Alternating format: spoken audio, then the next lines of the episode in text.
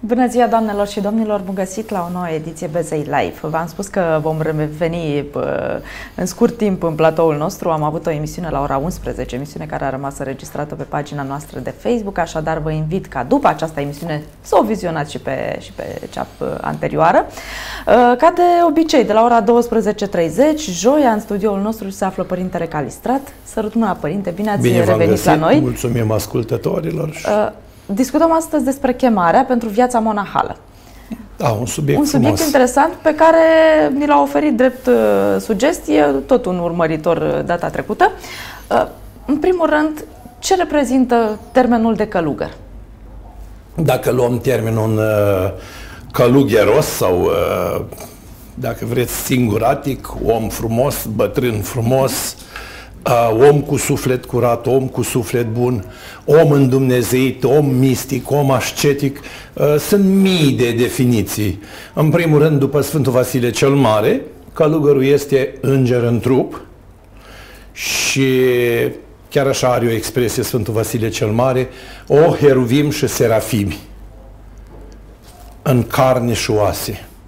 Voi, și spune Serafim de Sarov, care sunteți armata de geniu a bisericii, ce înseamnă armata de geniu? Dacă ne uităm în armata terestră, atunci când intrăm în câmp minat, vin geniștii și sunt acei soldați care știu în câmpul tactic să lucreze cu o anumită aparatură, să demineze terenul înainte pe unde trece armata sau trec coștirile sau pe unde trec tancurile sau uh, armamentul de luptă pentru a nu sări în aer, deci să nu fie capcane.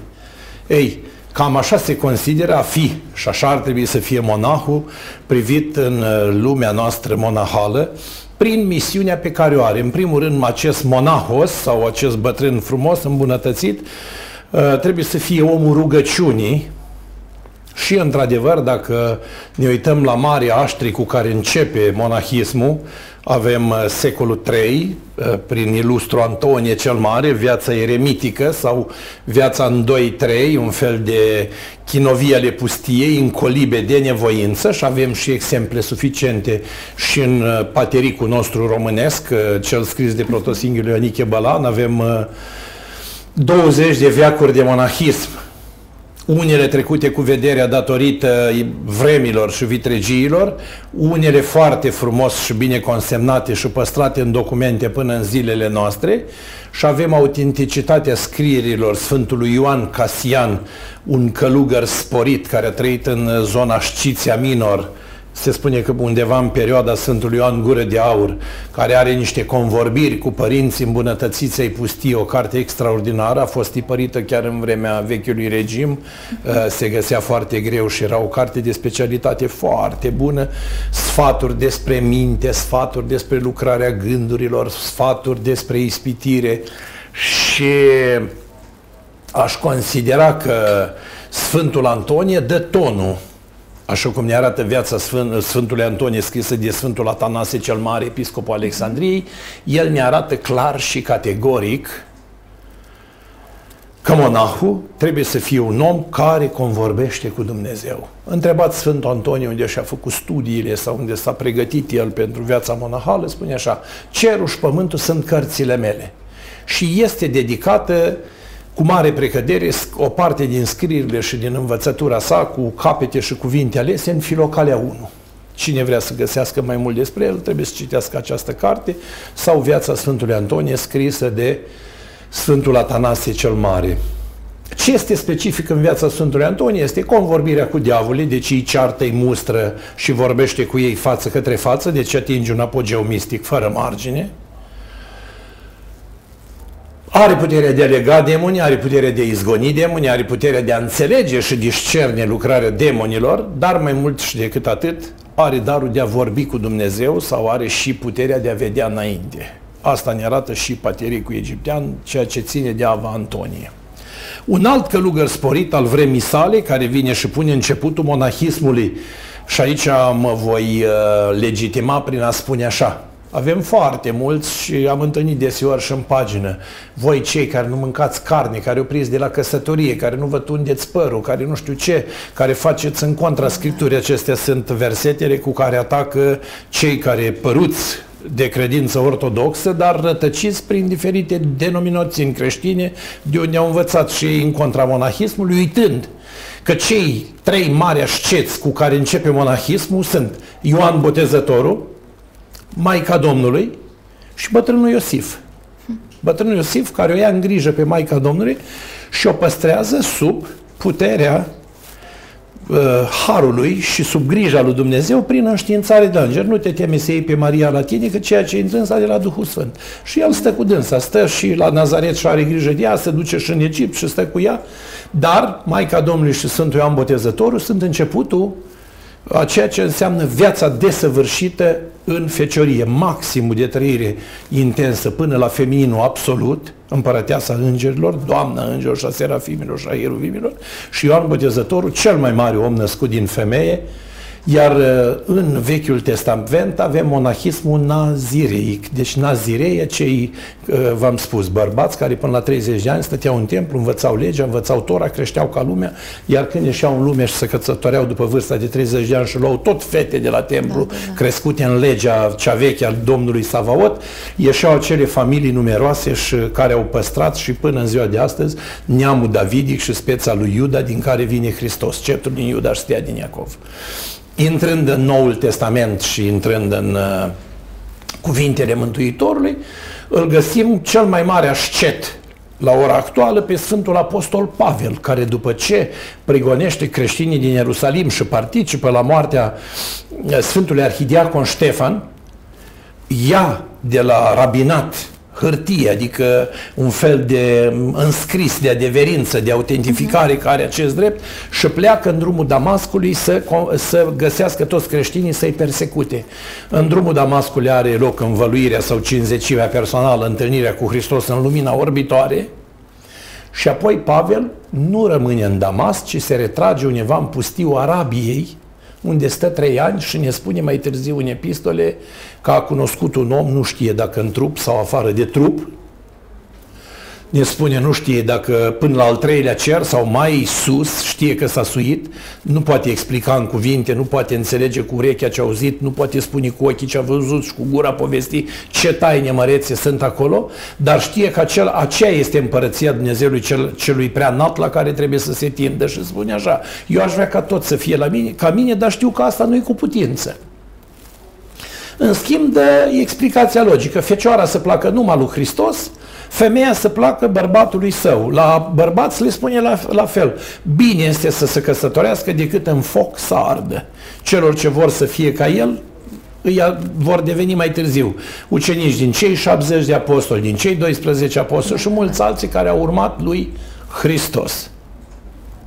Sfântul Pahomie cel Mare, care deja se adună în comunitățile Egiptului și începe să creeze acea chinovie de obște, de unde începe și marea, dacă vreți, rădăcină sau baza monahismului, se numește Cartea Vechile Rânduieli Monahale, unde avem descrisă regula Sfântului Antonie, regula Sfântului Pahomie cel Mare, primită direct de la înger din cer, deci îi apare un înger îmbrăcat în schima călugărească și îi spune toți cei care vor veni în pustie și vor locui cu tine și sub ascultarea ta, așa trebuie să se poarte.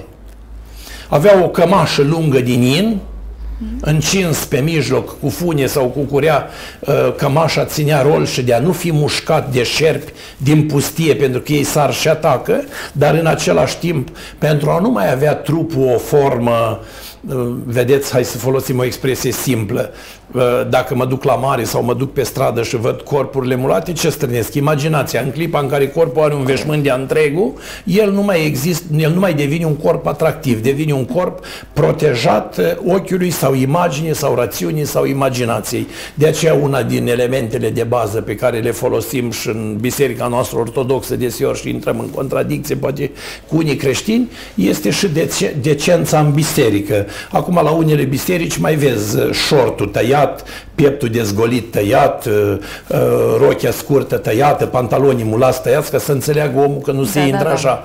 Dar uh, în lumea monahală, îngerul arată că monahul trebuie să aibă un veșmânt de sus până jos, în primul rând pentru a-și feri trupul de arșița soarelui, pentru a-și feri trupul de primejdea uh, acestor gângăni ale pustiei care puteau să te piște țânțarul, răcusta, șarpele și așa mai departe, să poarte un fel de culion în cap, care era de fapt un fel de fest cu cruce, îl vom găsi la copții de astăzi cu 12 cruci simbolizând, uh, simbolizând drumul crucii sau cu 24 de cruciulițe simbolizând treptele tuturor păcatelor prin care poate trece omul și adică mintea este protejată de cruci ca să nu fie atacată de demonul nevăzut.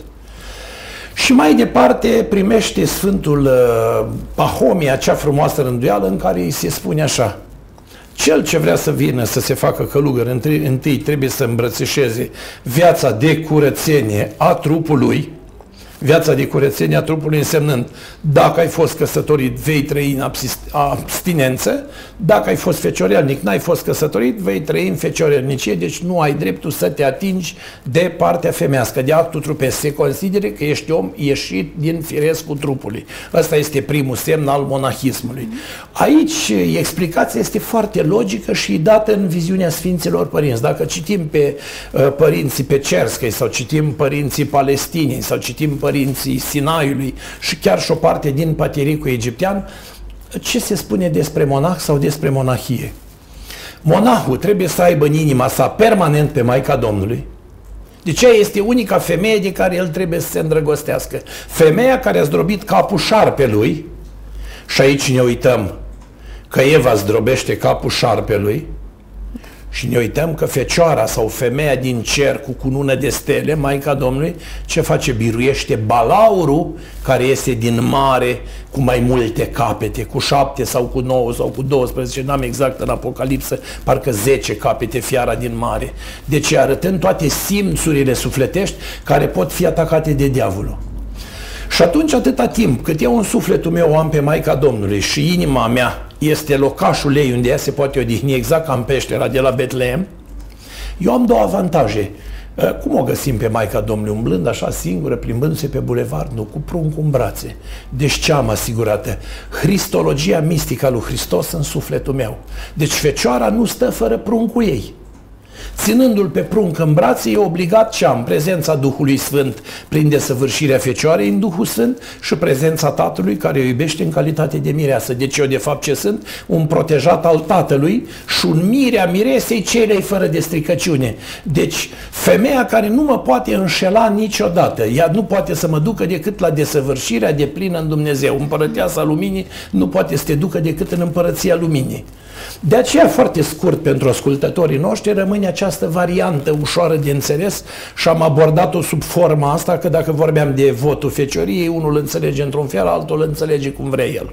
Da, da, da. De aceea când auzim de călugăr care s-a însurat sau care a plecat din mănăstire, sau care s-a încurcat cu o femeie, sau care s-a culcat cu o fată, sau a făcut băiat nu știu cui, sau fată nu știu cui, sau călugărița a făcut copil da, da, cu da. cineva, acolo noi nu mai vorbim de monahism, vorbim de eșec.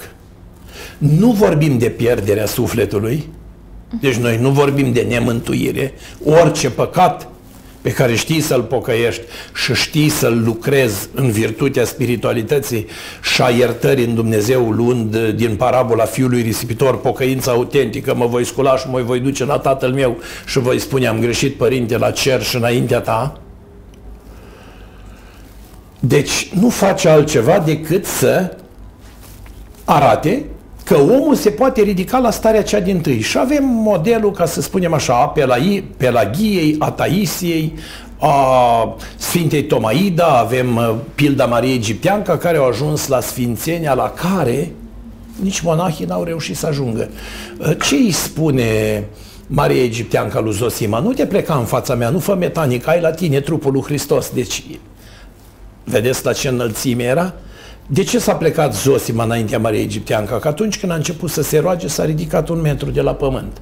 De ce s-au închinat călugării de la Sihăstria pe vremurile Sfântului Varsanufe, bă, care pe vremea respectivă era pusnic în munții Sihlei, duhovnicul ă, Sfintei Teodora? Că porumbeii furau de la trapeză mâncare și aduceau Sfintei Teodora și o hrăneau ca pe Ilie în pustie la râul Cherit, cu carne și cu pâine. De ce o hrăneau că ajunsese la măsura nepătimirii. Când se ruga ce au văzut călugării noaptea, săbii de foc la cer și a crezut că cineva dă foc pădurii. Și când s-au dus a văzut o femeie aproape în zdremțe, ridicându-se, ridicată, uh, rugându-se ridicată de la pământ. Deci, vedeți, aceasta este starea de feciorie pe care trebuie să o atingă monahul propriu zis. De aceea, ori de câte ori vedem uh, un eșec de genul ăsta, ați văzut mass media, stă așa cu ochii, cum stă da, pisica da. la gaura șarpelui să prindă, ori șobolanul, ori șoarecelor, așa imediat.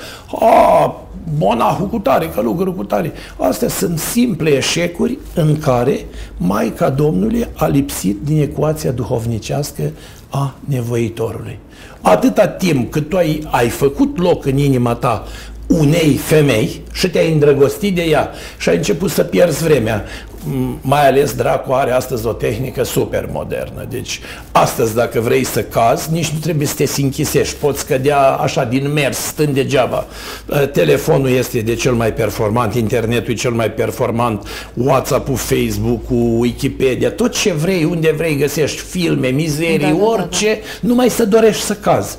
Ei, cu toată această ispitire vizibilă, pentru că putem spune că e o formă văzută a diavolului atunci când folosim noi uh, incorrect tehnica. Că da, te... Chiar și o pagină normală, dacă accesezi, e posibil să-ți apară o imagine Ex, Exact, pe ce vă spun. În momentul e... când noi folosim în mod uh, inconvenient tehnica, dar dăm vina pe tehnică, nu tehnica e de vină. Părintele Cleopa, care era la vremea respectivă un mare ascet și un mare trăitor și un mare fondator a vieții spirituale în mănăstirea Siestria, cu părintele Ioil Gheorghiu, cu părintele Ioanichie Moroi, cu părintele Paisie Olaru, cu părintele Caliopia Petri, oameni cu greutate adâncă spirituală, Veniamin Barbacaru, Dosoftei Moraru, ce spunea la vremea respectivă într-o poezioară? Nu e rău televizorul, radio sau casetofonul, atâta era pe atunci. Da, da, da. Ci e rău ascultătorul care rău le folosește și sufletul își păgubește. Adică poți să asculți prostii sau porcării și atunci tehnica nu e de folos. Dar iată că să fi avut acum tehnica, să-i fi înregistrat pe ei la vremea aia câte lucruri minunate spuneau că nu era tehnică, ce tezauri ne-ar fi rămas astăzi uh, nou în uh, istoria reală, în mini-patrologia contemporană a monahismului monahalismului. Dar avem scrierile vechilor rânduieri monahale care ne arată clar. Când călugărul a pierdut-o pe Maica Domnului din inimă, el s-a logodit direct cu diavolul. Deci asta este și căderea.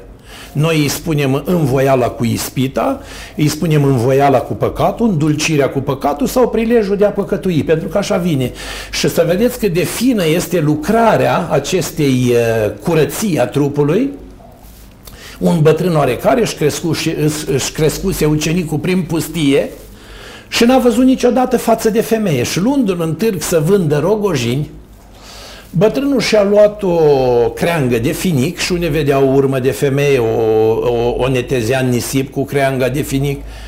Dar ucenicul foarte curios, dacă era curios din fire și era tânăr, a întrebat, dar ce sunt urmulițele astea care le astup tu așa? Ei, zice, astea sunt urme de demonei. Păi zice, și cum arată un demonel de ăla? Lasă, zice, când ai să ajungi în cetate, ai să vezi. Și a dat prima dată, el fiind frumușel, fiind tânăr, a dat cu ochii de fete și a zis, ăștia ce Tot un fel de demonei. Și el, în sinceritatea și în naivitatea lui, a spus, da, pe noi ne poate ispiti vreo unul din ăsta? Noi avem vreodată țangență cu vreo unul din ăsta? Numai dacă o pierdem pe Maica Domnului din minte și din rugăciune. Păi zice, dacă mă uit bine la icoana Maicii Domnului, demonii ăștia nu au luat cumva chipul ei?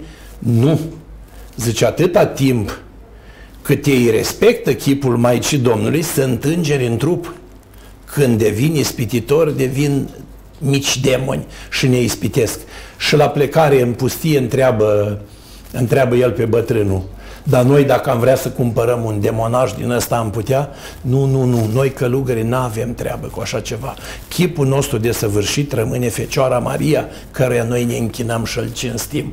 Adică bătrânul îi ferea mintea, el era curios, pentru el era ceva nou, da. dar bătrânul îi vorbea în așa fel ca să nu-i aprindă mintea, să-și dea el seama de ce Adam și Eva cât au stat în rai erau goi. Aveau aceleași organe femeiești și bărbătești. Ei nu știau la ce folosesc. Da, da, da. Vedeți, noi uneori și în ziua de astăzi se face o foarte fundamentală greșeală, dar este și lumea stricată de așa factură.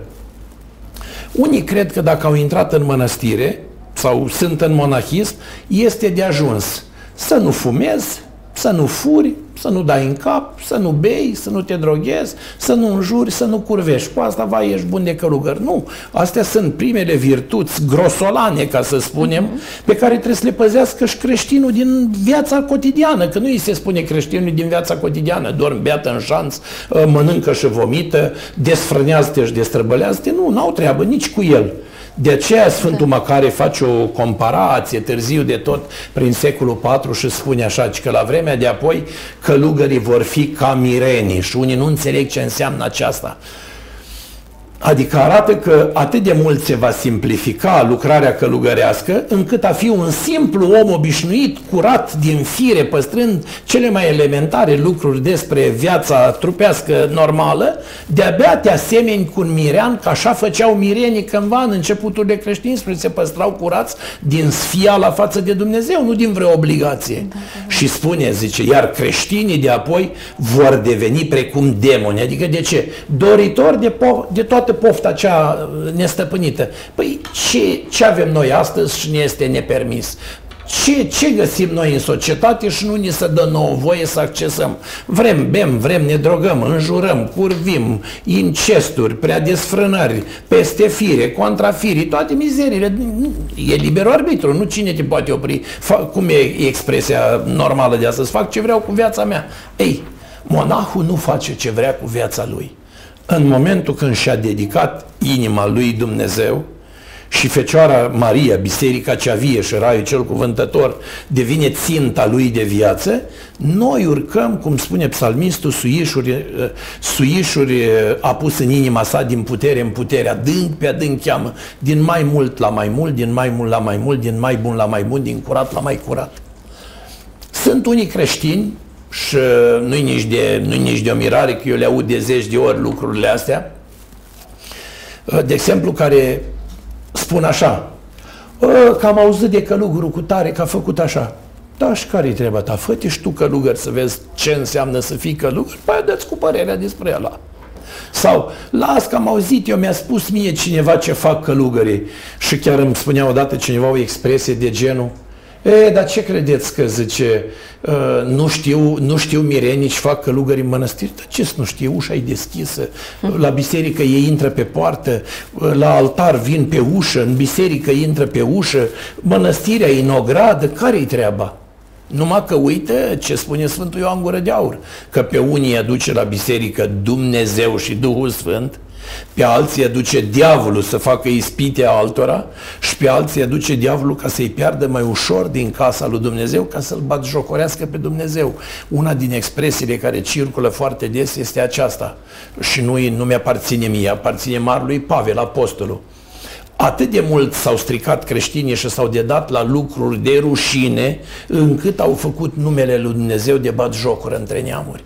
Deci dacă noi astăzi îl hulim pe Dumnezeu, nu îl hulim pentru că putem învia morți, și din contra nu credem în, în învierea morților sau în puterea lui Dumnezeu, uh, îl hulim pe Dumnezeu pentru că nu mai credem în taina vindecării, nu mai credem în taina Euharistiei, nu mai credem în puterea liturgiei, nu mai credem în puterea rugăciunii, nu mai credem în puterea psalmilor.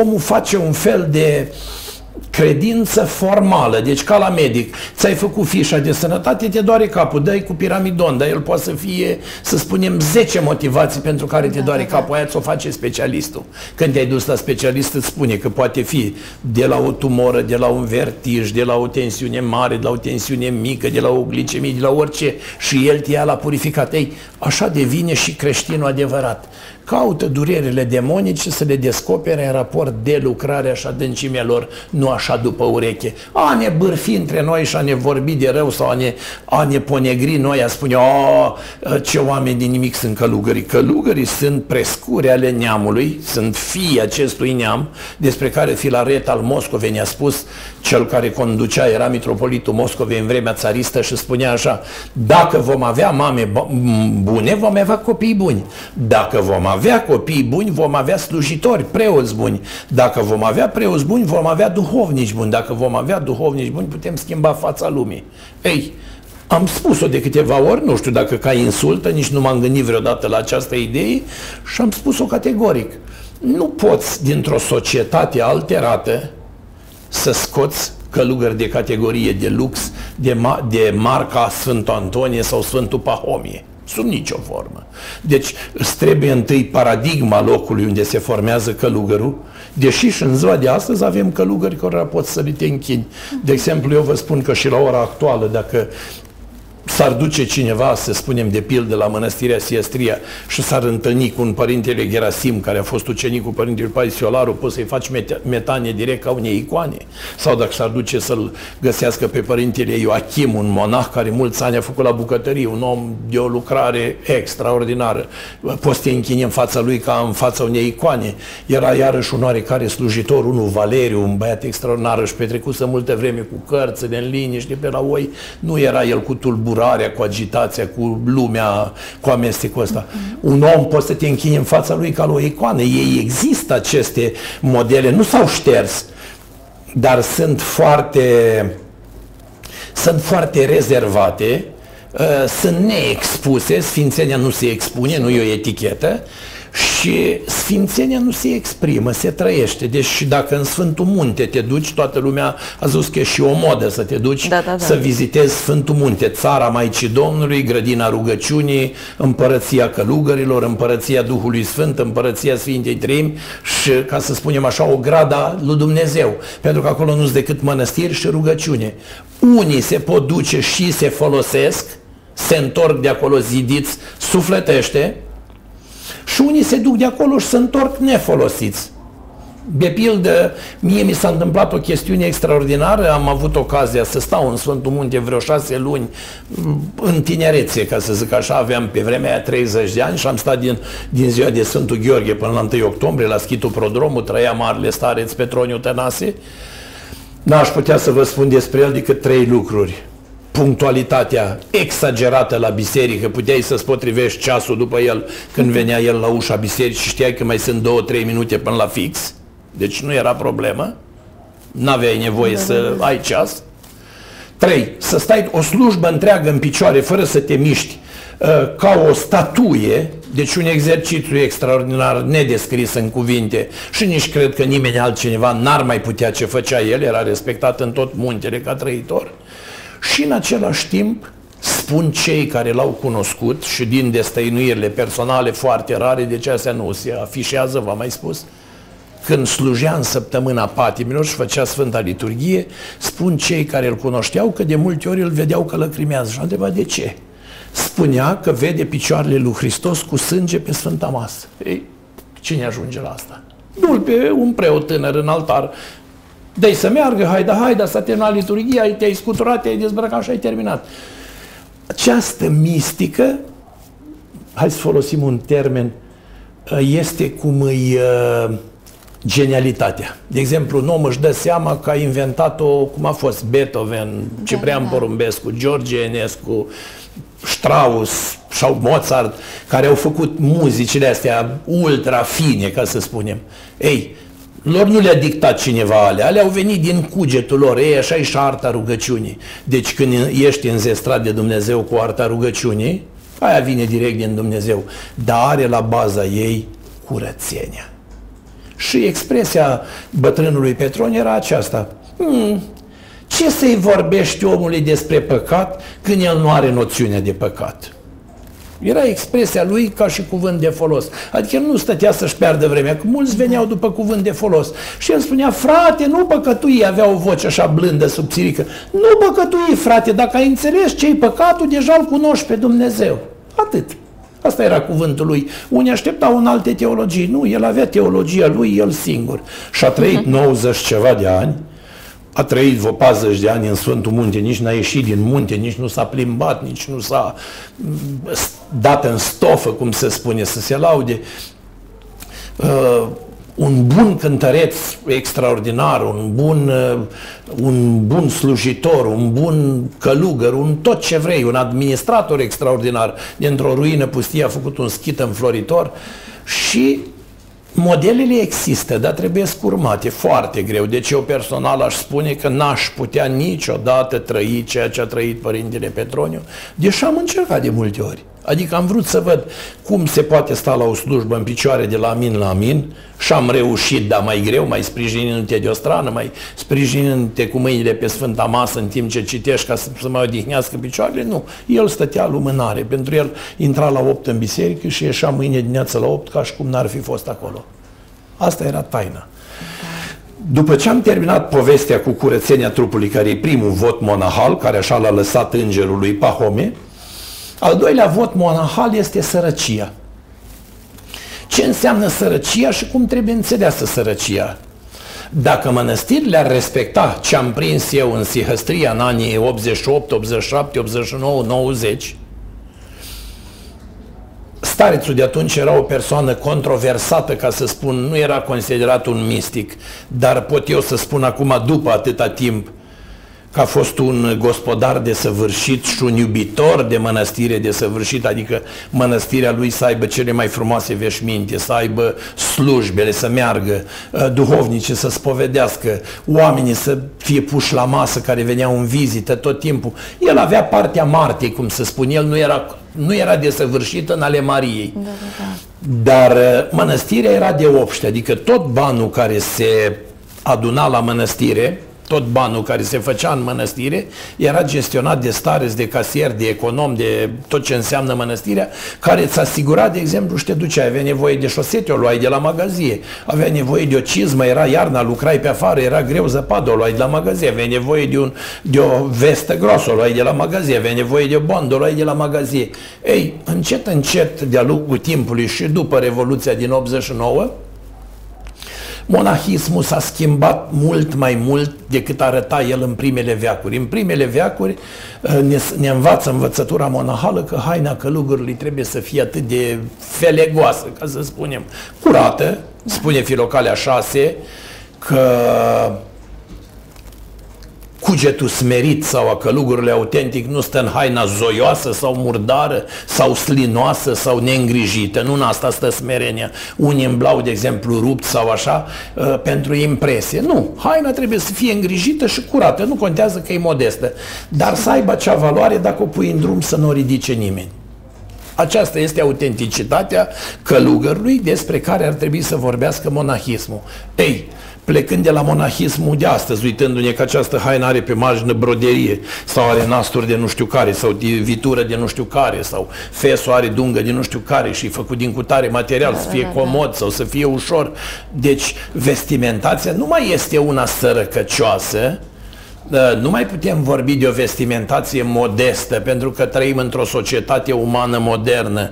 Dacă nu te îngrijești, arată biserica cu degetul și noi știm regimul comunist ce spunea, călugării sunt niște jegoși neadaptați social, care n-au putut să se integreze în lume și au venit spre mănăstire ca să se refuleze, să găsească un loc, cum se spune, comod, da. pentru că se consideră că poporul este cel care întreține, așa era în viziunea ideologiei comuniste, acești trântori pe spinarea țării fără să facă nimic, deși patriarhul Justinian Marina, de unii controversat, dar el un om de aleasă prețuire duhovnicească, a, a inventat, a gândit apostolatul social. Ce însemna apostolatul social? Mănăstirea ca instituție, pentru nu intra în dificultate cu politica statului, care era una ateie și contrară lui Dumnezeu, avea anumite contracte cu statul în care mănăstirea dădea animale, cereale, oi, vite, lân, lapte, ouă, mănăstirile mari de maici lucrau tricotaje, lucrau uh, haine de artizanat, covoare de artizanat, aveau lucruri de artizanat uh, care intrau în patrimoniu și în venitul statului. De exemplu, una din cele mai mă rog, acum mai puțin cunoscută pentru vârsta bătrâneții și pentru timpul de astăzi, mai puțin contează pentru cineva la vremea respectivă o mare somitate, de exemplu, Eustochia Ciucan, stareța mănăstirii Agapia, Nazaria, stareța mănăstirii Vărate, care aveau câte 4-500 de maici în obște, aveau adevărate ateliere și contracte cu străinătatea, unde plecau tot felul de covoare din alea țesute oltenești, manufacturi din astea pentru lucru de artă, pe care Ceaușescu le prețuia extraordinar de mult, iar Maica Maria Bălan, o maică extraordinară care vesuiește și astăzi la mănăstirea Agapia, a lucrat în uh, Ministerul de Comerț Exterior, făcea contracte cu țările străine, colegă de generație cu Isărescu ăsta de astăzi, care e la banca Guvernului României, și cu alți oameni din economia României de atunci.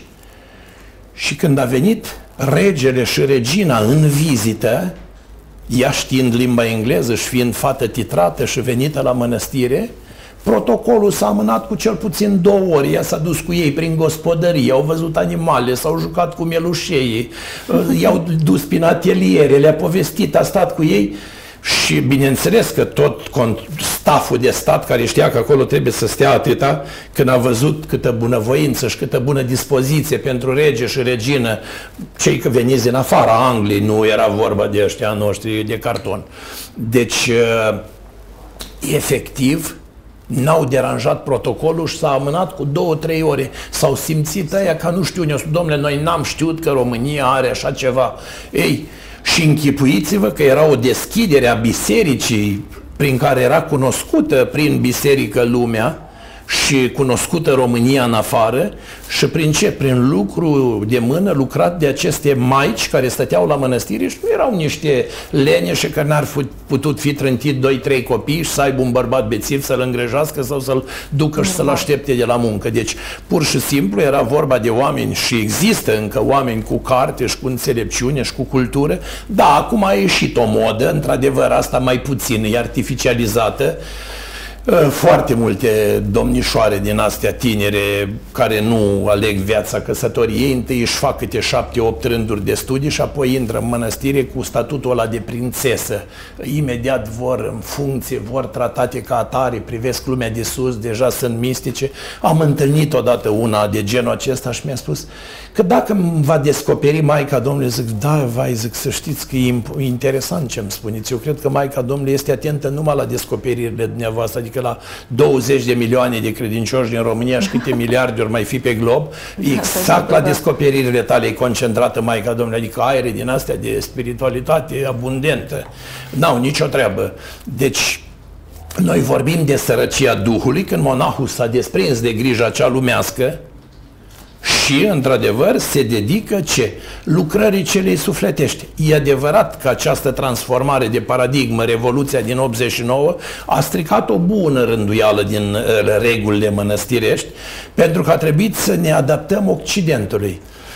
O mănăstire nu mai poate sta fără lumină pentru că e tratată în mod mediocru și primitiv, nu mai poate sta fără un arhondaric elegant sau fără o baie pentru un musafir care vine sau cine apare, mă rog, o personalitate, nu poți să stai fără o stăreție, fără o sală de protocol care fac parte din patrimoniul firesc a bunului simț și a educației. Nu te duci toată ziua să servești o prăjitură sau o cafea, dar când îți vine un musafir, nici nu-i poți spune uh, vasul cu linte în cap și să-i spui, da, mănâncă că noi suntem în post de 40 de zile. Nu se cere lucrul ăsta.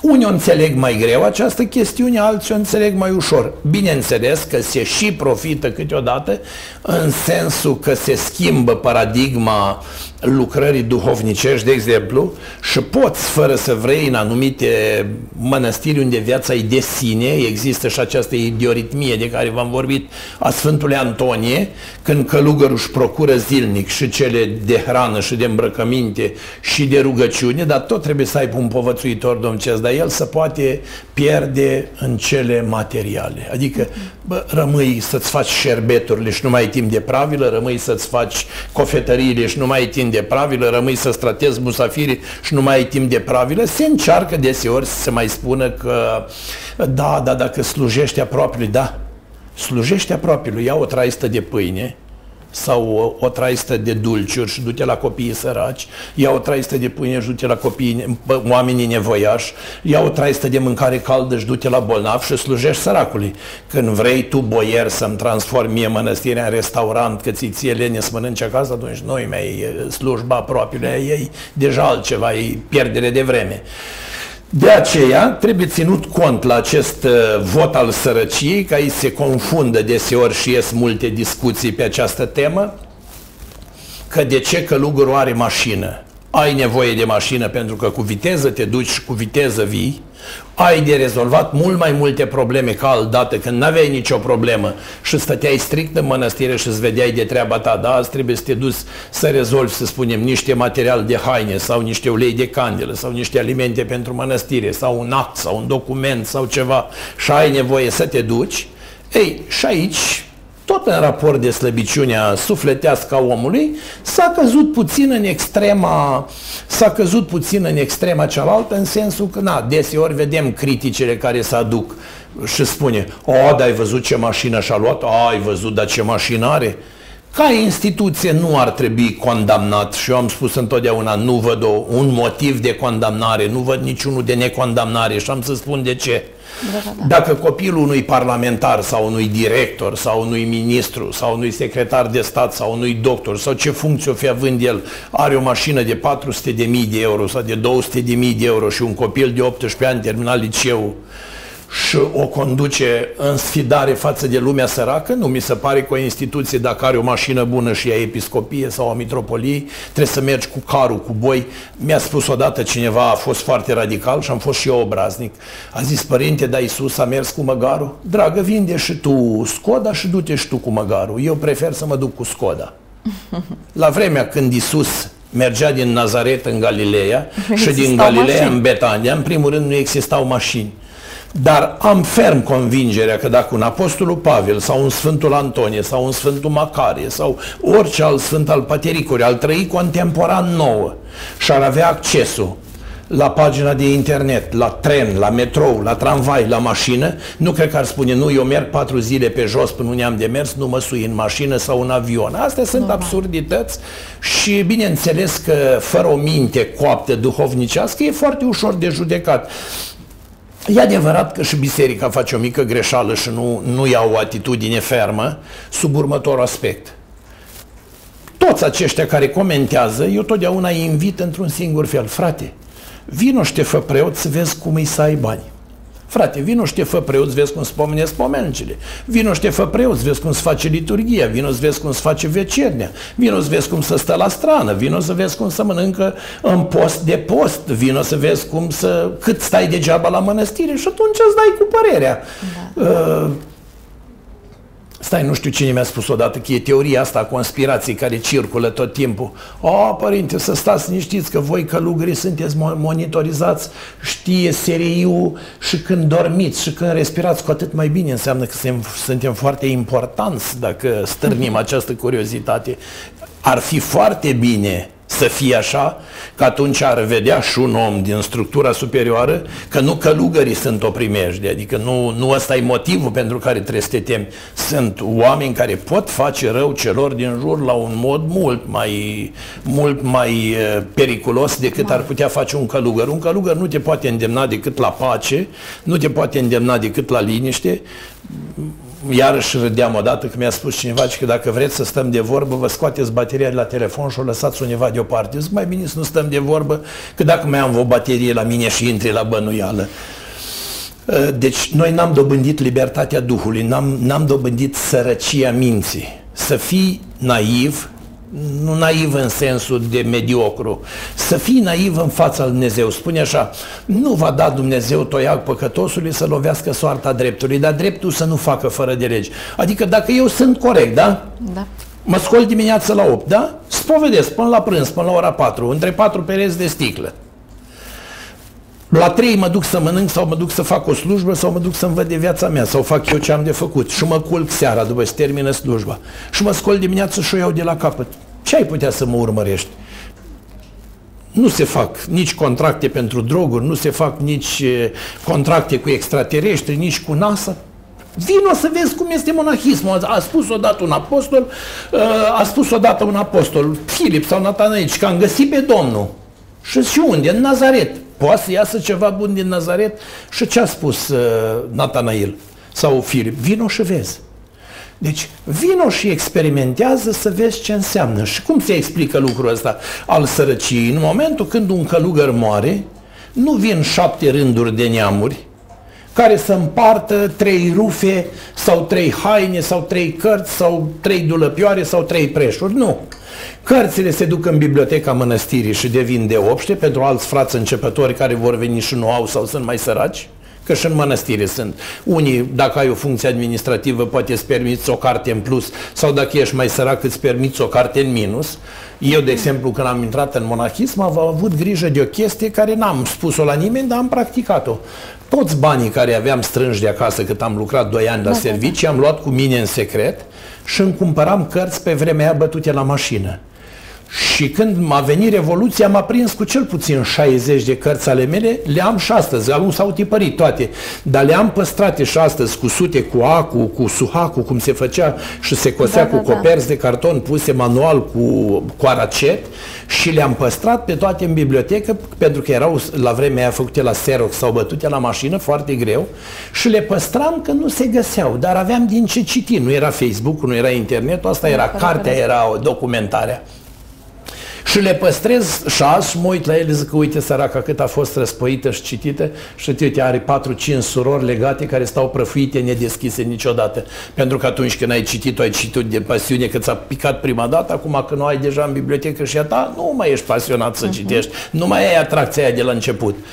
Și n-am dat banii pe prostii, n-am fost, de exemplu, pasionat. Putea să-mi iau avion dacă vreau. Nu m-a interesat pe mine dacă hârbul merge și mă duce de colo-colo, mi-e suficient. Nu mă interesează dacă marca lui e de 1000 de cai sau de 100 Corect, de cai sau de 300 de cai. Astea sunt pasiuni din astea copilărești. Puierile, exact, da. Și când ai murit, astea rămân toate la poarta mănăstirii. Nu vin moștenitorii ca să-ți ia ție oala, găleata, perdeaua. Astea sunt bunuri de obște, așa se și numesc. Sunt acareturi de care și acasă ai nevoie. De mop, de prosop, de mătură, de foraș, de saltea, de pernă. Și ultimul vot, cel mai important, aici în uh, viața Sfântului Pahome ne arată că lugării mâncau încete. După ceata sporirilor era însemnați cu câte o literă din alfabet din alfabet, alfabetul grecesc, alfa, teta, beta, așa era ordinea. Și cei mai sporiți aveau pe, aveau pe pe Culion o anumită literă și ei stăteau în ceata lor. Și acolo Sfântul Pahomie primise de la înger următoarea rânduială. Li s-a spus așa.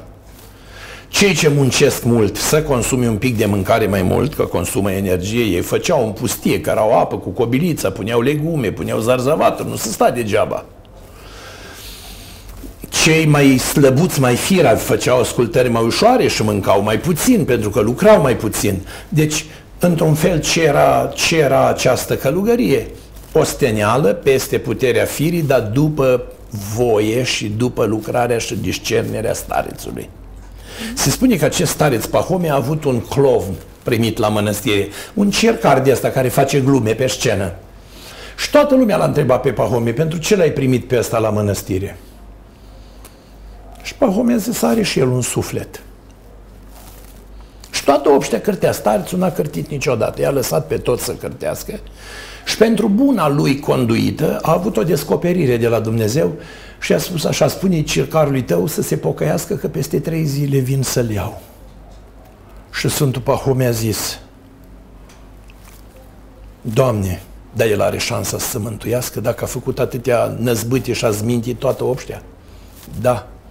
El a fost pricină de verificare și de incertitudine multor frați în lucrarea lor.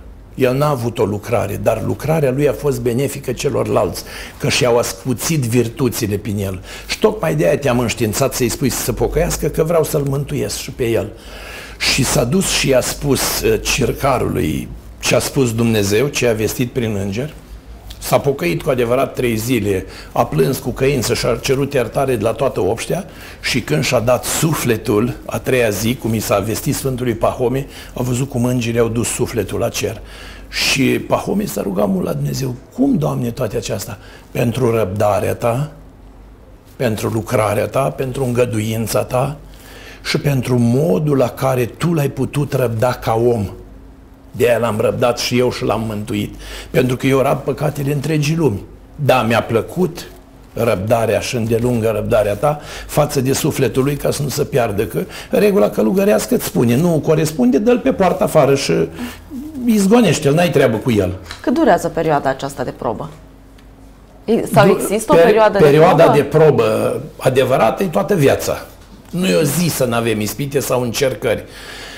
Perioada de noviciat ține de la un an la trei ani, perioada de formare duhovnicească ține de la 1 la 6 ani, perioada de desăvârșire și intrare în monahism trece de șapte ani, iar monahismul ține toată viața. Dar unii sunt buni din prima și alții nu sunt buni niciodată. Și mai mult decât atât avem ex- exemple în pateric unde ni se spune cu una mare astro pustie a căzut. Deci l-a înșelat satana și după 30 de ani de nevoință. Da, da, da. Era un călugăr sporit într-o mănăstire, apropo de această lucrare a sărăciei duhovnicești, ce înseamnă curăția ta interioară și lepădarea de cele lumești, care s-a întâlnit cu un alt călugăr de nume bun și l-a întrebat ce mai e mănăstire la voi. Da, ce să fie, săracul stareț cu treburile lui, cu obștea, dar obștea ce mai face? Dacă ai ști câți nemernici și netrebnici avem în obște și starețul îi suportă pe toți și s-a arătat Hristos și i-a spus călugăre, vino la mine,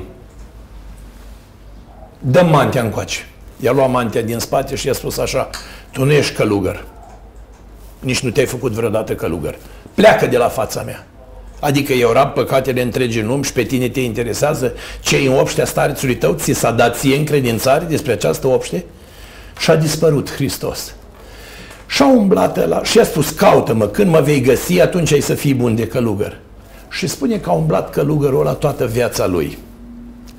Tot în rânduiel de monahale spune că dacă starețul nu se grijește de un suflet și el pleacă din motivația mănăstirească, adică nu i s-a dat șansa de mântuire, nu i s-a îngăduit ispitele să fie încercat, starețul să-l caute, zice la pateric, cu toiac de oțel și cu opinci de fer, adică mm. pentru că un suflet e scump. Zice, ceva dau omul în schimb pentru sufletul său dacă uh, lumea întreagă ar câștiga și sufletul ar pierde.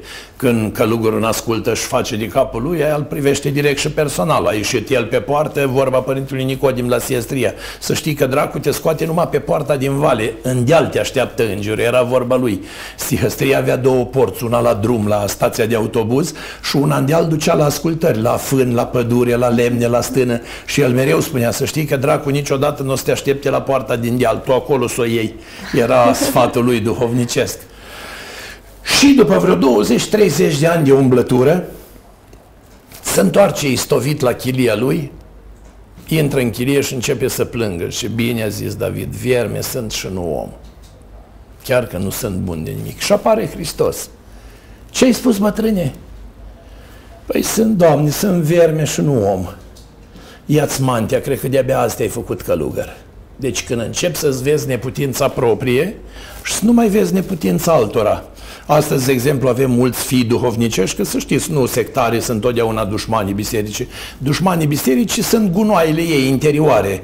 Ai câte unul de ăsta care a stat câțiva ani în mănăstire și a plecat, ai câte unul care a fost cântăreț câțiva ani și a plecat, ai câte unul care a făcut seminarul și a mai văzut una alta și a plecat și după aia începe să bărfească. El știe toți călugării care sunt curvari, bețivi, homosexuali, cine fură, cine înjură. Ăștia sunt dușmanii care murdăresc biserica, nu sunt neapărat sectari, ei cu doctrinele lor, în direcția lor și cu propaganda și cu prozelitismul lor.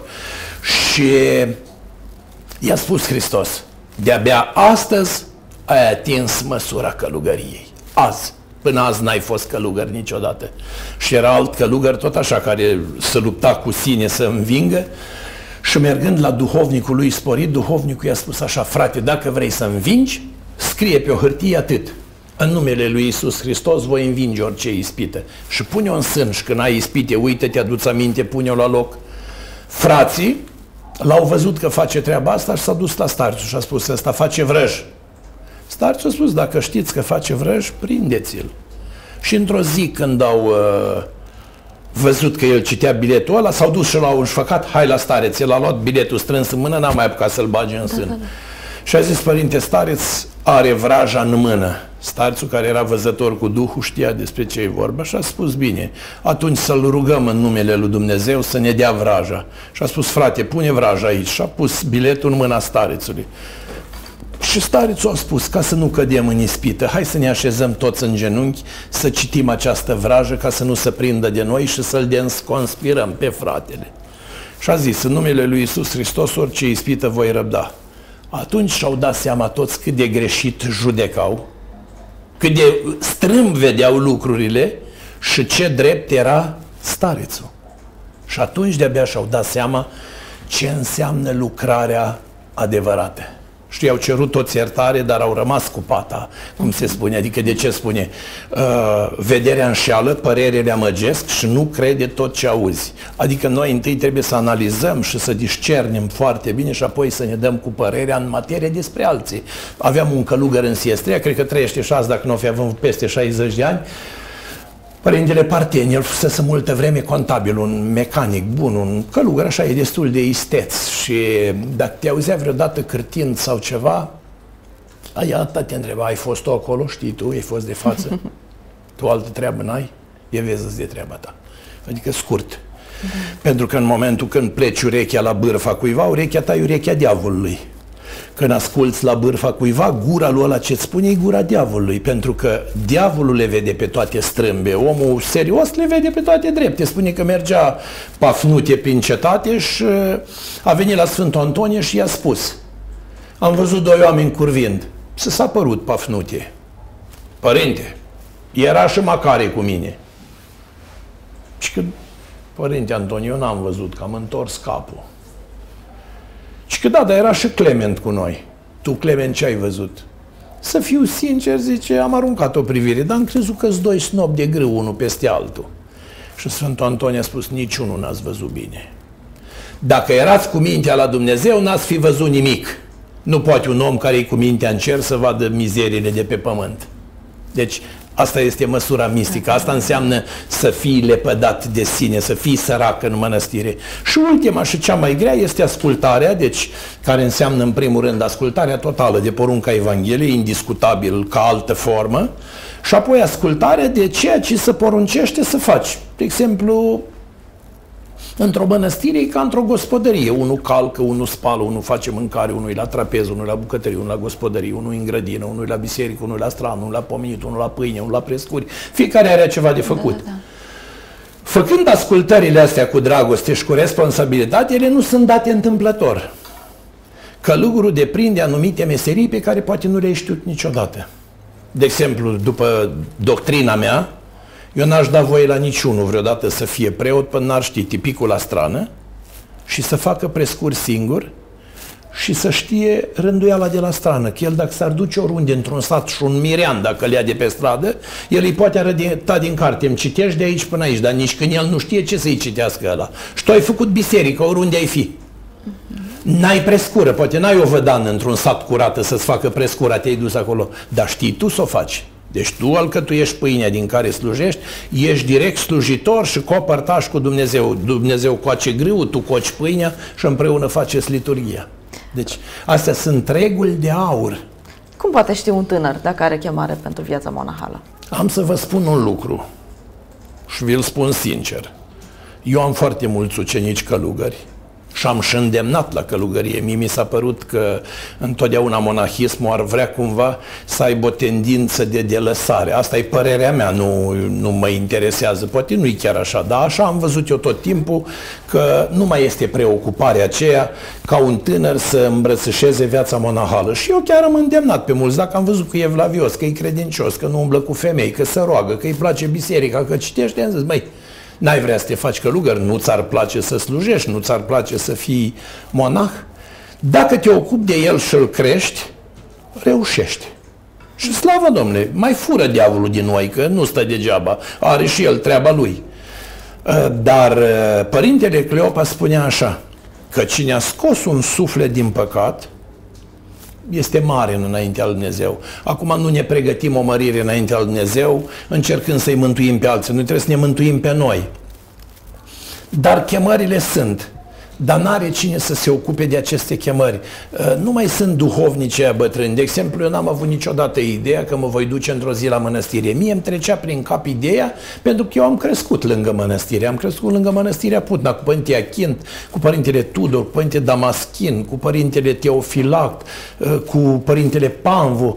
Acolo erau de casa noastră, la 10 km de casă, cu episcopul de astăzi, Calinic Aleașilor, care la vremea respectivă eu le-am prins și monah, și diacon, și preot, și duhovnic, și stareț la mănăstirea Râșca, așa a ajuns episcop după Revoluție. Și eu am crescut cu ei. Ei veneau în sat la noi, la biserică, făceau maslu, slujeau cu preotul din sat, veneau pe la oamenii evlavioși din sat și făceau câte un maslu, am mâncat cu ei la masă, mă duceam permanent la Putna.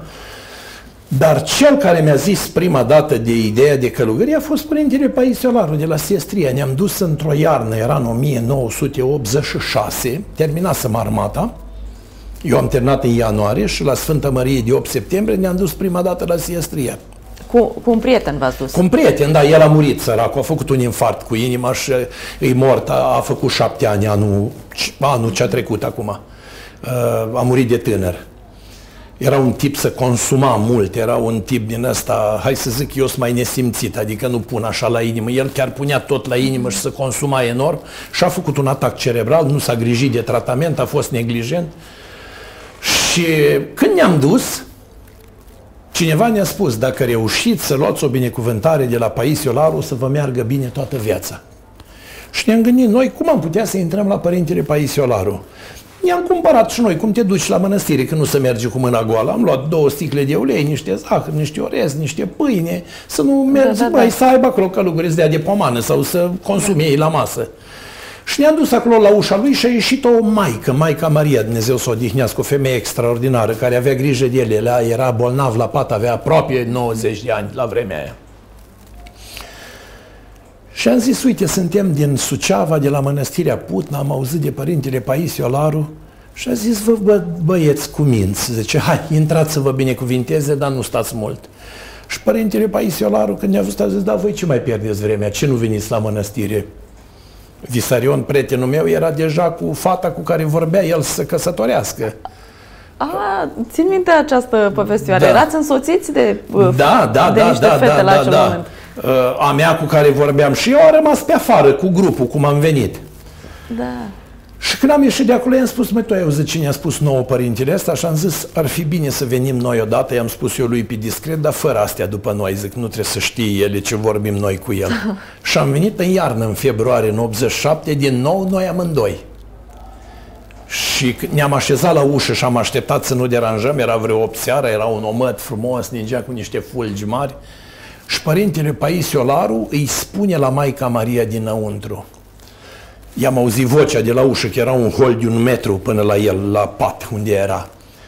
Marie, dă drumul la băieții noștri că la ușă. Băieții noștri fiind eu cu Visarion da, da, da. la vremea aia.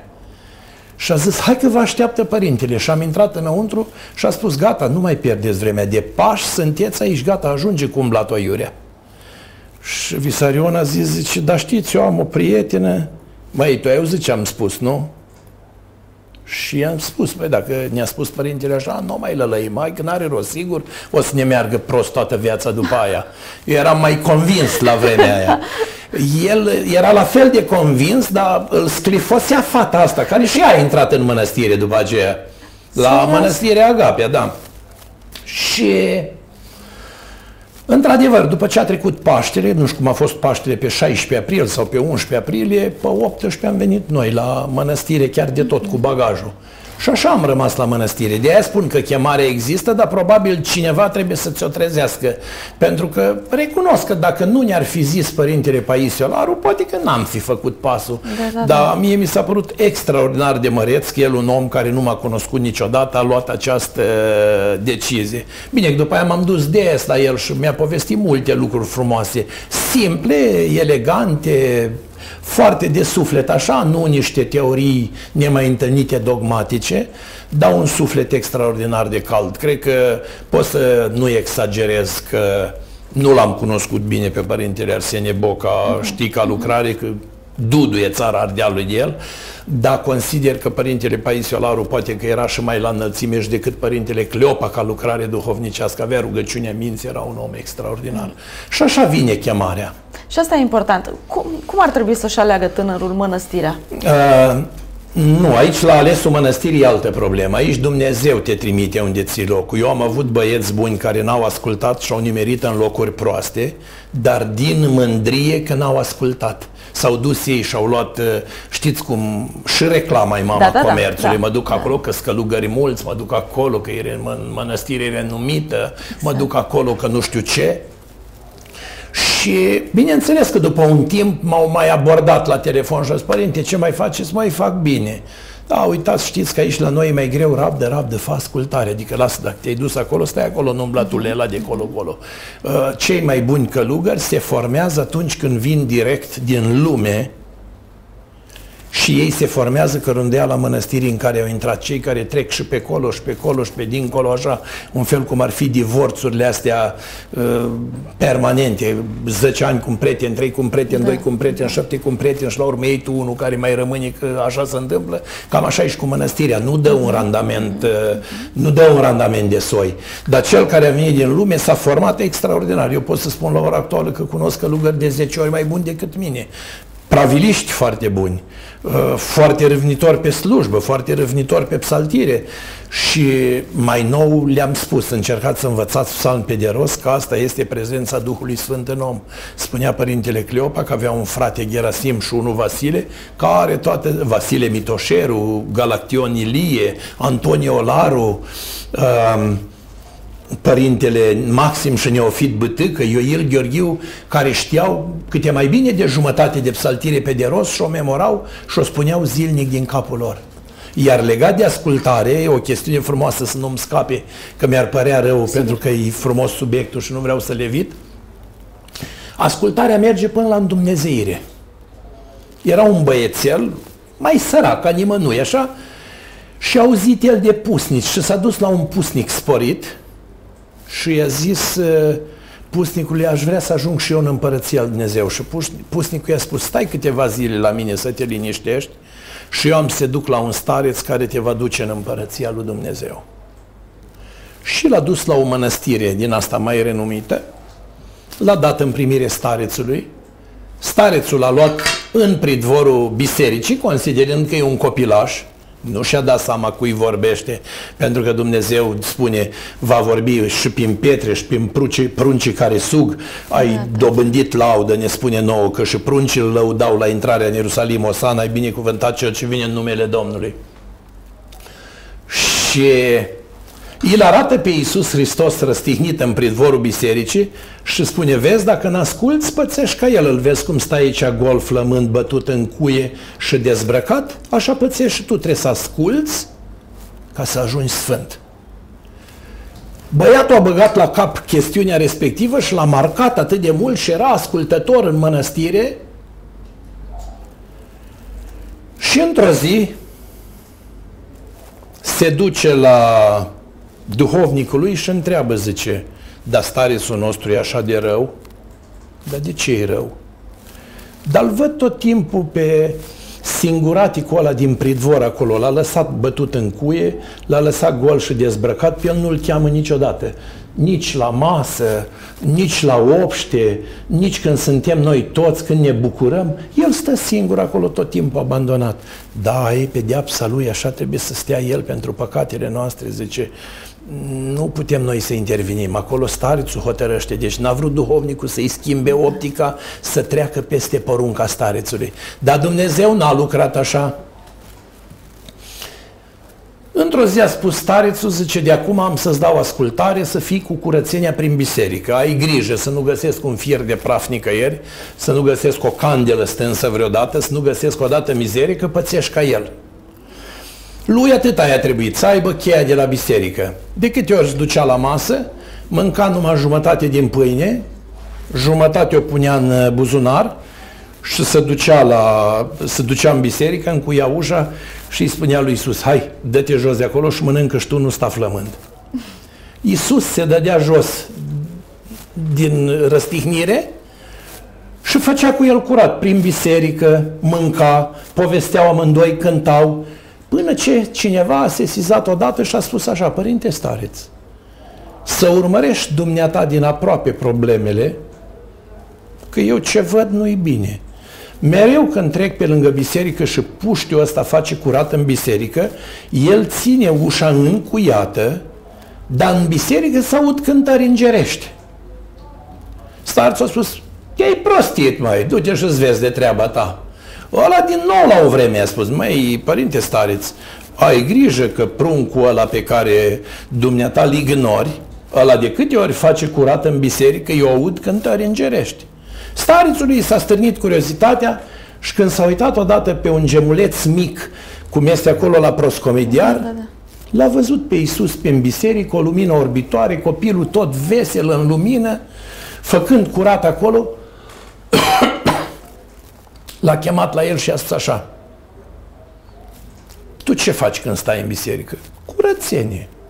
Dar cine e cel care te ajută? Păi, nu mă ajută nimeni. Mă minți? Vezi că te duc în locul ăla răstihnit de acolo dacă nu spui adevărul. Păi zice, chiar el mă ajută. Eu îi mai duc câte o bucată de pâine de la trapeză și el mă ajută la curățenie biserică, starțul înlemnit. Hm.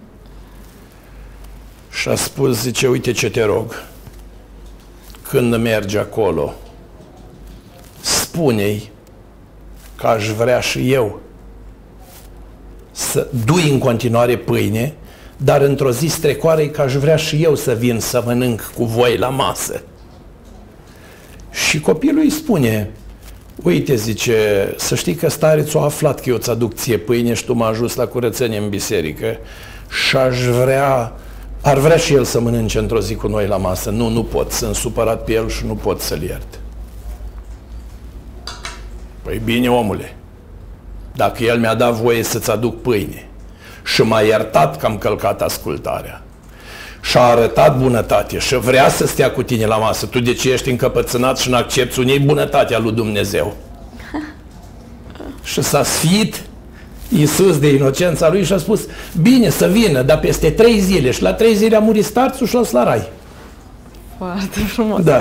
da deci da, da. asta înseamnă ascultarea monahism, adică atât de fin este uh, firul ascultării. Nouă ni se pare o banalitate. Era la mănăstirea Agapia starița Pelagia Amilcar, arhimandrita, um, una din marile întemeietoare ale obștii puternice de la mănăstirea Văratec, cu ani de la mănăstirea Văratec, uh, cred că înainte de 1800 sau după 1800. Și ea, fiind adusă de o mătușă de, de-a ei la mănăstire la vârsta de 5 ani, a fost pusă la păsări. Și ce făcea? Le dădea mâncare, le mătura, le spăla, le strângea ouăle, avea o vargă și îmbla printre ele și spunea eu sunt stareța voastră, acum trebuie să mergeți să umpleți coșurile cu ou, acum trebuie să mergeți să mâncați, acum trebuie să ieșiți la păscut să fac curat. Și toată lumea se distra de jocul copilului cu păsările, dar nimeni nu se siza ca cele găini efectiv să ascultau de ea ca de un copil acolo și totul mergea strună. Până ce într-o zi, după ani și ani de zile, mica Pelagia de la Păsări, care la vremea era o copilă de 5 ani, a ajuns stareța mănăstirii. Deci Arhimandrita uh-huh. Pelagia. Și la bătrânețile ei, că a murit la o vârstă venerabilă, veneau maicile și spuneau, zice, măicuță, știți că e greu, că nu se poate, sau așa, sau așa, și ea le spunea, e, E greu cu monahismul ăsta de azi și cu mândria asta de astăzi.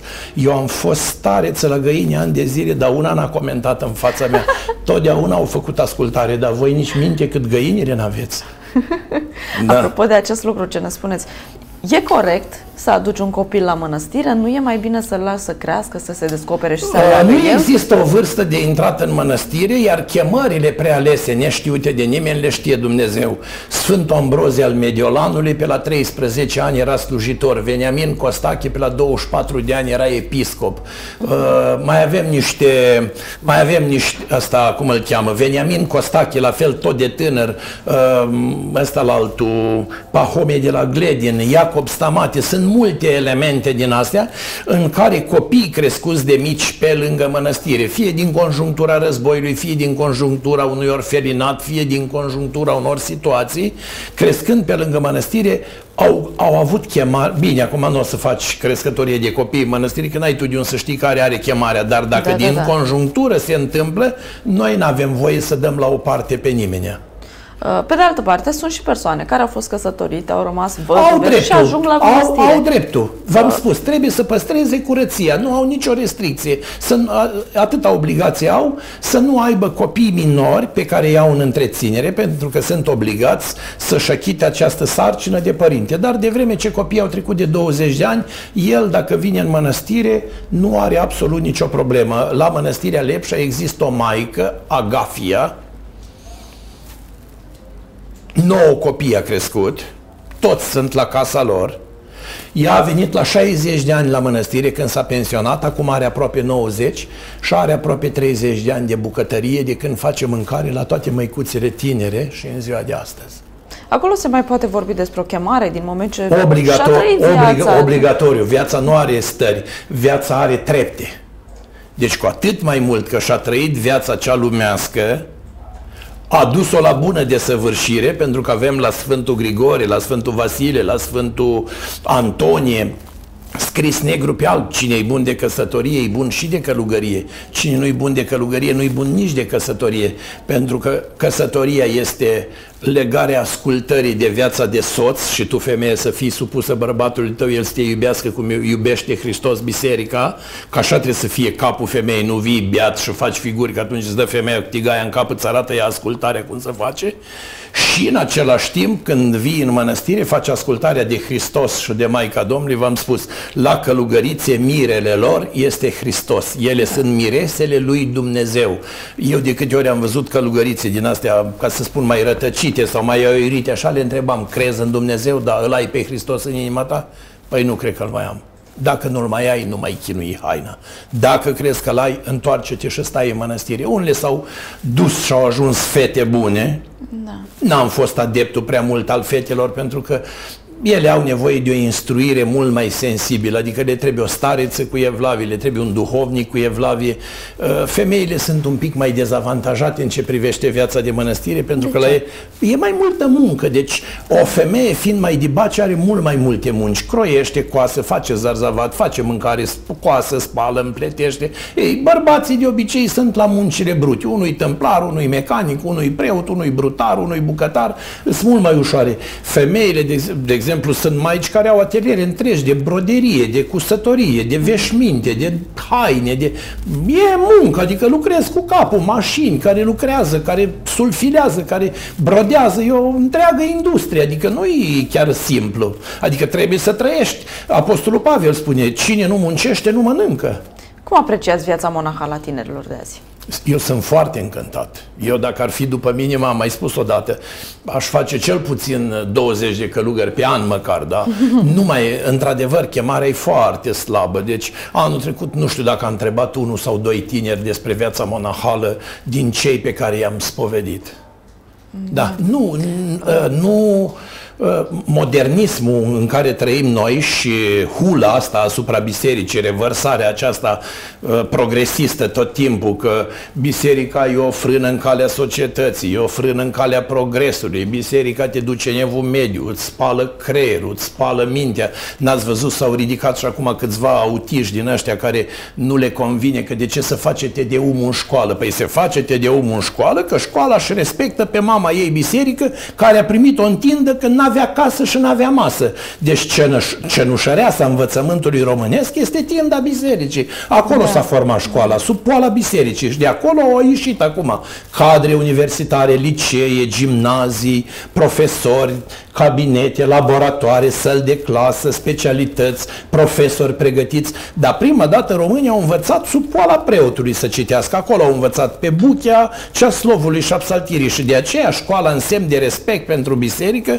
prim, trimite un preot să facă un tedeum, nu ca să spele creierul la copii, niște uh, îmbâxel din astea ieftine, dar uh, și ierarhia cred că ar trebui să fie un pic mai promptă și să facă niște, spun eu, niște comunicate în care să arate, iubiți credincioși, scopul bisericii nu e de a spăla creierul tinerilor, ci de a forma o generație sănătoasă. Nu Uita, altfel, uitați-vă fără, în jurul vostru și vedeți că tinerii sunt masa care trebuie dezrădăcinată de cultură, de cumințenie, de morală, de sfințenie, de tot. Trebuie făcut o masă amorfă ca un aluat din care faci ca plastelina ce vrei tu, dar nu ce trebuie. Și biserica trebuie să lupte să-i păstreze viitorii ingineri, viitorii medici, viitorii doctori, viitorii preoți, viitorii părinți, mame, tati, profesori, ce ori fi ei, cariera lor, dar nu se poate fără Dumnezeu. Deci, dacă noi credem că putem face ceva fără Dumnezeu, suntem într-o mare înșelare. Apropo de, de școală, în România se închid școli din lipsă de copii. Asta Cum va fi peste 20-30 de ani în ce privește mănăstirile? Uh, și mănăstirile trăiesc aceeași dramă. Deci și mănăstirile nu se închid, dar supraviețuiesc. Dacă vorbim de Paisie Velicikovski, marele stareț al Moldovei, uh, din vremea secolului XVII, care la Neamț avea peste 2000 de călugări, repet, dacă vorbim de secolul XVIII, când mănăstirea Neamț avea 600 de călugări, dacă vorbim de secolul XIX, când mănăstirea Neamț avea 200 de călugări, dacă vorbim de mănăstirea Siastria, care a avut și 150 de călugări, și Putna, care are 100 de călugări, și mănăstirea Vărate, care are 400 de maici, Agapia, care are 400 de maici. Astăzi vorbim de mănăstiri cu un vețuitor, cu 2, da. cu 3, cu 9, cu 7, cu 5, cu 10, dar consider că se poate redresa acest lucru foarte simplu. În orice unitate de învățământ bisericesc, fie seminar sau teologie, există un preot numit spiritualul instituției. Spiritualul este duhovnicul acelei instituții de învățământ. El poate descoperi valori cu chemare monastică, pot fi ajutați, încurajați, sprijiniți, îndemnați, sfătuiți și este imposibil dintr-o generație să nu scoți 2, 3, 4 copii buni care să aibă și această înclinație. Dacă da, aștepți, da, da. Uh, ce se întâmplă? Monahismul tip CAP a dispărut, că a intrat în mănăstire și te-a trântit într-o ascultare și ți-a arătat el ție cât trebuie să fii desmerit. Asta e o mare porcărie în ziua de azi, nu ține. Deci eu am trăit-o și mie nu mi-a venit greu de ce? Eu am fost țăran de acasă. Am stat patru ani la stână, am lucrat doi ani jumate într-un ceapeu, am făcut liceu agricol, am avut pământ, am avut căruță, am avut cal, am avut vacă, am avut oi. Pentru mine ascultarea a fost o, filo- o filozofie, un joc, un mizilic. Da, deci da, mie, da. mie când m-am dus la stână, încerca ciobanul să-mi explice cât de greu se face brânza. Era un cioban, unul Dumitru, foarte mai tupeist așa, și a spus, bă, voi nici nu știți măcar cum se face o brânză. Zic, domn Mitică, ia odihnește-te mata un sfert de oră și azi dau eu cheag la lapte. Și am strâns cașul, l-am jântuit, l-am pus în strecătoare, am pus zerul la fiert pentru urdă și a zis, dar de unde știi toate astea? Bă, băiatule, crezi că eu spicat din plop, am mâncat uh, ghindă și am trăit sub tufa de arin? Păi un, unchii mei, șase unchi, au fost toți ciobani din tată în fiu. Eu când am terminat clasa patra, prima dată m-am dus la stână și unchiul meu mi-a spus, bă, mi-ești nepot. Dar eu nu-ți pot da bani pe stat degeaba, înveți să mulci vacile, dai în strungă, spergălețile, gălețile, fierbi urda, tai lemne, faci mămăligă și pui de mâncare până vin ceilalți cu oile. Și munceam din sărea capacele pentru 500 de lei pe lună. Și până în clasa 8 -a, 4 ani am făcut de stână. E, ce mare problemă da, era stâna. Da. Dar dacă ei un aitist, un băiat care termina mate fizică, normal că la nu-l poți băga în ascultarea, n-ar nicio treabă. Dar tu trebuie să fii starețul cu discernere care să-l pui la locul potrivit. Îl pui Bă. la o programare, la o contabilitate, la un pangar, la ceva ce să pricepe. Dar în momentul în care ai descoperit elementul mistic, elementul de rugăciune, tu mergi pe elementul rugăciune, dezvolți în el partea mistică, că nu, nu vrei să faci din mănăstire un ceape. Uh, pentru ceape găsești doi muncitori buni și dacă îi plătești ca lumea, fac cât 10 călugă care nu-ți pricep la nimic. Mă întreb și către pagina de Facebook. Aici avem uh, câteva întrebări pe care Ziceți. vreau să vi le adresez. Dacă un călugăr părăsește mănăstirea și revine în lume, înseamnă că și-a pierdut mântuirea? S-a lepătat de Hristos? Nu sunt Dumnezeu să-i asigur eu că și-a pierdut mântuirea, dar se consideră că cel ce a fugit din mănăstire a fugit de pe câmpul de luptă, este dezertor și trădător înaintea lui Dumnezeu și se spune că este necurat până nu va intra pe poarta mănăstirii din nou. Nu mă aparține mie canonilor apostolice. Să nu te faci călugăr nici în glumă și pe patul de moarte să te prindă moartea în mănăstire. N-am spus-o eu, ci o spun canoanele. Uh, o întrebare interesantă. V-ați mai întâlnit în toți acești ani cu acea fată? Este căsătorită, are doi copii, a fost și pe la mănăstire și a dat pomelnic când a murit mama ei aici în spital la Iași. Avem o relație perfect normală. În vremea noastră dragostea sau sentimentul era ceva firesc.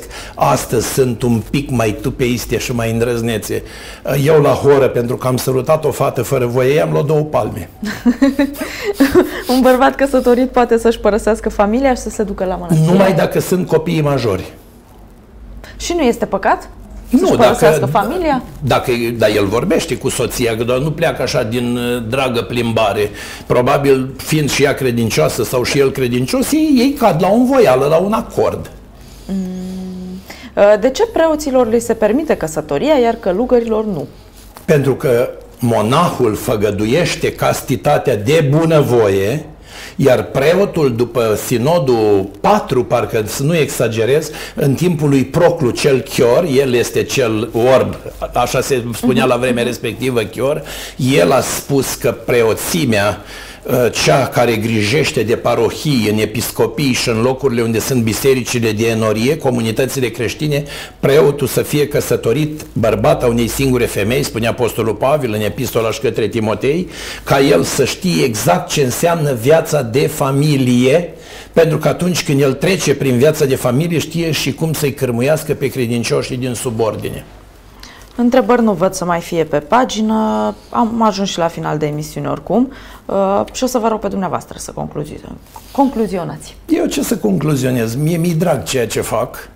Nu m-am plictisit niciodată în 30 ceva de ani de când sunt la mănăstire. N-am avut vreodată gândul de a mă întoarce în lume sau vreo părere de rău că de ce am făcut acest pas. Uh, și îndemn pe oricine iubește pe Dumnezeu să facă pasul că nu va greși niciodată. E un lucru extraordinar, dar depinde cum îl simți și cum îl trăiești. De exemplu, mie și când mi-a fost cel mai greu și am avut și anumite probleme sau mici cumpene de orice fel, nu m-am gândit niciodată. Chiar tatăl meu odată m-a sunat la telefon el trăia atunci și zice, mai da, am auzit că ai niște probleme, zic, de asta nu poți tu să pan grădină că am eu probleme. Tu vezi, zic, de treaba ta și eu de treaba mea. Treburile popești nu se amestecă cu cele creștinești.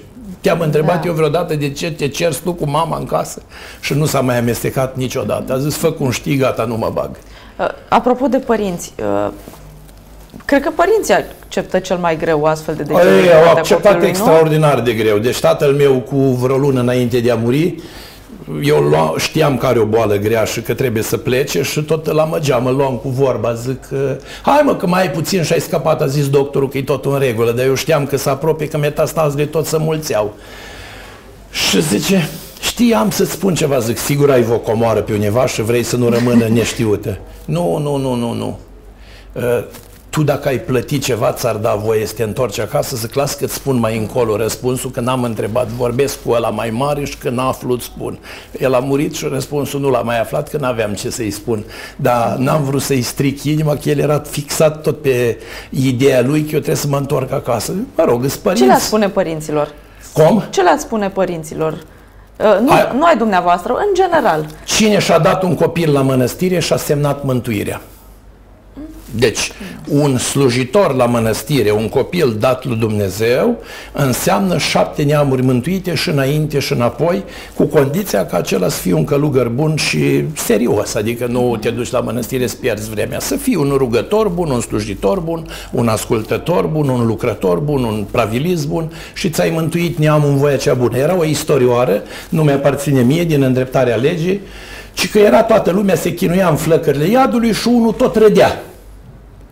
Și îl întreabă ăștia ofticați. Băi, toți ne chinuim aici, chinuiți de diavol în muncii iadului și tu râzi. Și că de ce râzi? Am nădejde. De ce? Peste 10 ani unul din neamul meu se face călugăr și ne scoate pe toți de aici. Frumos. Frumos și o să reținem ce ne-ați povestit, că a fost Să dea Domnul interesant. să le fie de folos. Asta e da. din istoria vieții călugărești și ar, aș putea să mai facem 10 emisiuni, încă există material. E am citit mii și sute și zeci de cărți pe această temă și sunt ferm convins că Dumnezeu stă cu călugărul de mână, numai călugărul să-l simtă, când strânge mâna să simtă mâna lui Dumnezeu. Vă mulțumesc foarte mult pentru tot ce ne-ați povestit și pentru prezență și să ne vedem Mulțumim cu celor ce ne-au ascultat și ne cerem scuze dacă n-a fost tema, poate chiar pe sufletul fiecăruia. A fost, pentru că ne-a urmărit multă lume. Vă mulțumesc și vouă celor care ați fost uh, până la final alături de noi. Uh, rămâne această emisiune pe pagina noastră de Facebook, o puteți revedea oricând doriți, o puteți uh, împărți cu prietenii voștri, așadar vă invit să dați un like și un share acestei